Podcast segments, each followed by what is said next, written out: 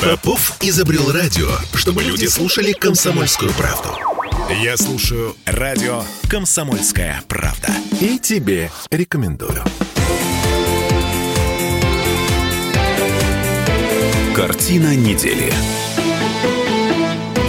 Это мы вернулись в петербургскую студию радио «Комсомольская правда». Я Дмитрий Делинский. Я Ольга Маркина. Ректор гуманитарного университета профсоюзов Александр Записовский. И в этой четверть часа у нас э, такой ящик Пандоры, который э, наши власти на этой неделе открыли с вполне предсказуемыми, кстати, последствиями. Госдума приняла закон о запрете ЛГБТ-пропаганды. И вот буквально в тот же день, после того, как была поставлена подпись под третьим чтением, активисты уже требуют проверить «Русалочку», «Белоснежку» и «База Лайтера». Ну, то есть мультфильм фильмы компании Disney. На шести страницах письма в Роскомнадзор говорится, что компания Disney давно потеряла всякий стыд, пагубно влияет на детей, и вообще ее надо сворачивать. Это в связи с новыми веяниями о том, что в мультфильмах Disney появляются однополые семьи. Подожди, а Белоснежка и Русалочка, я что-то пропустила? Это какая-то новая Белоснежка? Э, новая Белоснежка, новая Русалочка, э, новая история игрушек. А, вот. понятно, у меня просто мальчик, а не девочка. Белоснежка с Русалочкой занимаются лесбийской любовью. Вот. Я Александр Записовский только что попал под закон о запрете гей-пропаганды.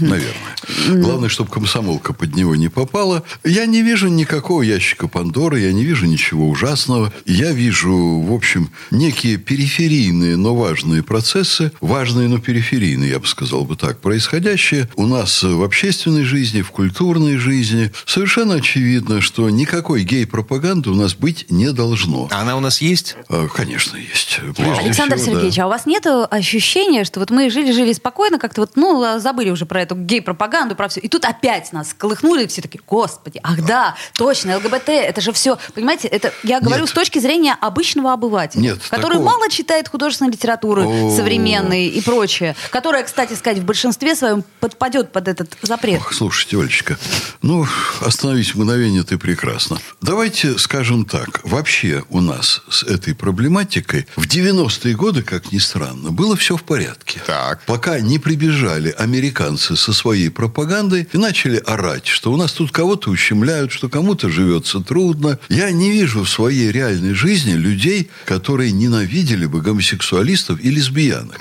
Угу. Вот нет этого. Есть э, достаточно простая вещь. Сексуальная жизнь – это вещь интимная, она должна проходить в спальнях, при закрытых дверях и зашторенных окнах. И сюда не надо вмешивать детей, и детям не надо навязывать различные варианты там гендер гендерных ориентаций. Дети должны быть теми, кем они себя совершенно реально чувствуют. Вот, собственно, и все. У нас была нормальная жизнь в этом смысле в 90-е годы. Когда прибежали западные пропагандисты, которые стали кричать, как нам не хватает гей-парадов, давайте регистрировать однополые браки. Когда к этому начало привлекаться внимание, вот тогда Западом у нас с помощью наших ангажированных СМИ и оплачиваемых щедро Запада организаций, уж, Оля, простите, феминисток там и так далее, и так далее, вот этой всей публики. Вот отсюда стала развиваться совершенно нездоровая компонента в общественном климате. Но у меня почему-то другое ощущение сложилось, что как только наш прекрасный рыжий депутат Виталий Валентинович Милонов об этом заговорил, вот это вот все всколыхнулось, и все стали думать, а действительно надо что-то запрещать. То есть, мне кажется, знаете, есть такая тема, о которой лучше не говорить. Вот, вот, вот, вот как есть и есть, понимаете? Вещка, оно не есть, потому что это усиленно внедрялось сюда Западом, педалировалось Западом и так далее. Вечный спор. Э, что раньше, яйца яйца или курица? Раньше, Милонов или раньше, гомосексуализм? Раньше влияние Запада. Гомосексуализма раньше, Под... чем Милонов. В смысле? В смысле? Подождите, влияние Запада. Вы что, считаете, что у нас в Советском Союзе или в постсоветской России не было гомосексуализма? У нас гомосексуализм был всегда. Да. Но никогда это не было в центре общественного внимания, и никогда это не являлось ну, потому что статья проблемой. за это была в Советском Союзе, Вы знаете, напомню. что э, гомосексуалисты, в общем, довольно-таки спокойно жили, если они не начинали заниматься любовью любовью слишком заметно для окружающих, их никто не трогал. Это вещь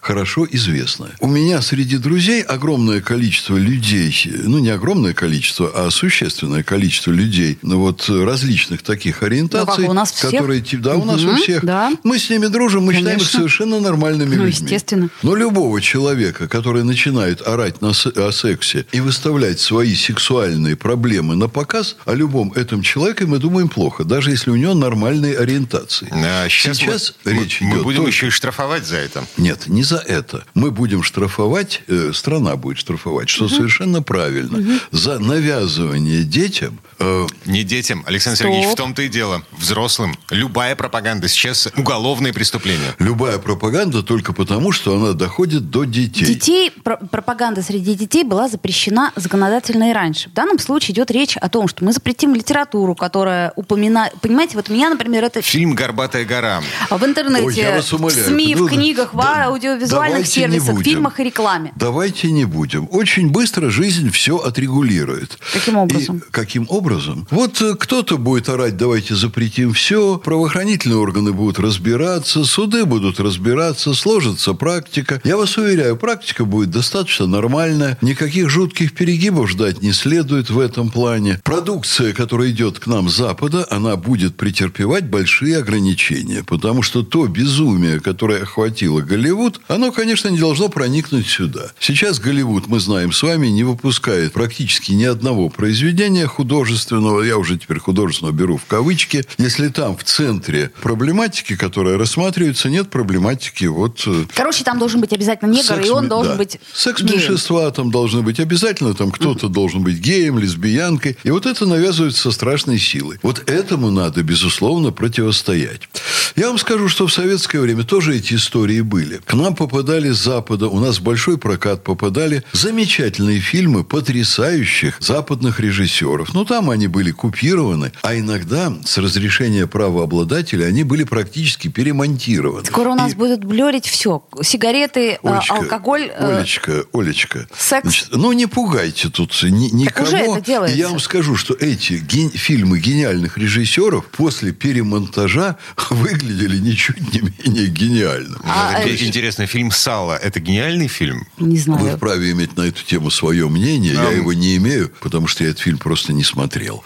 Вот, короче говоря, пусть все гомосексуалисты и лесбиянки живут своей сексуальной жизнью, не трогая детей, и в литературных произведениях, произведениях кинематографа и так далее не надо педалировать, акцентировать, в том числе при переносе литературы на киноэкраны, не надо педалировать вот эту проблематику. Оставьте этих людей в покое, и пусть они тоже никому ничего не навязывают. А, смотрите, любой закон, любой запрет, любая угроза угроза наказания в нашем обществе традиционно вызывает ответную реакцию. Причем реакция по принципу «О, слушайте, а вот у него тут занавеска радужная в окне в детской комнате, а Помните? а ту его!» угу. Был такой случай в Петербурге. Был, вот был. как бы прямо сейчас, еще раз, то, с чем мы начали. На «Русалочку», «Белоснежку» и вообще на компанию Дисней написали заявление в Роскомнадзор.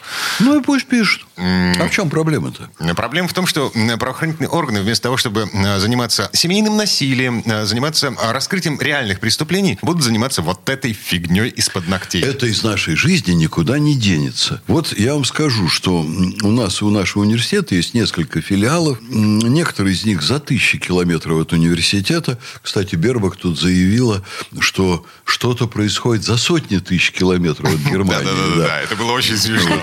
Поэтому надо всем нам внимательно, как говорят... Есть в мире страны, которые находятся за сотни тысяч километров от а, Германии. То есть это на, на Луне. Да. У нас есть филиалы, которые находятся за тысячи километров. И там иногда возникают проблемы с сотрудниками. Я их не вижу, когда мы их берем на работу. Там директора берут сотрудников. Но я иногда в лицо не вижу и директора филиала как следует.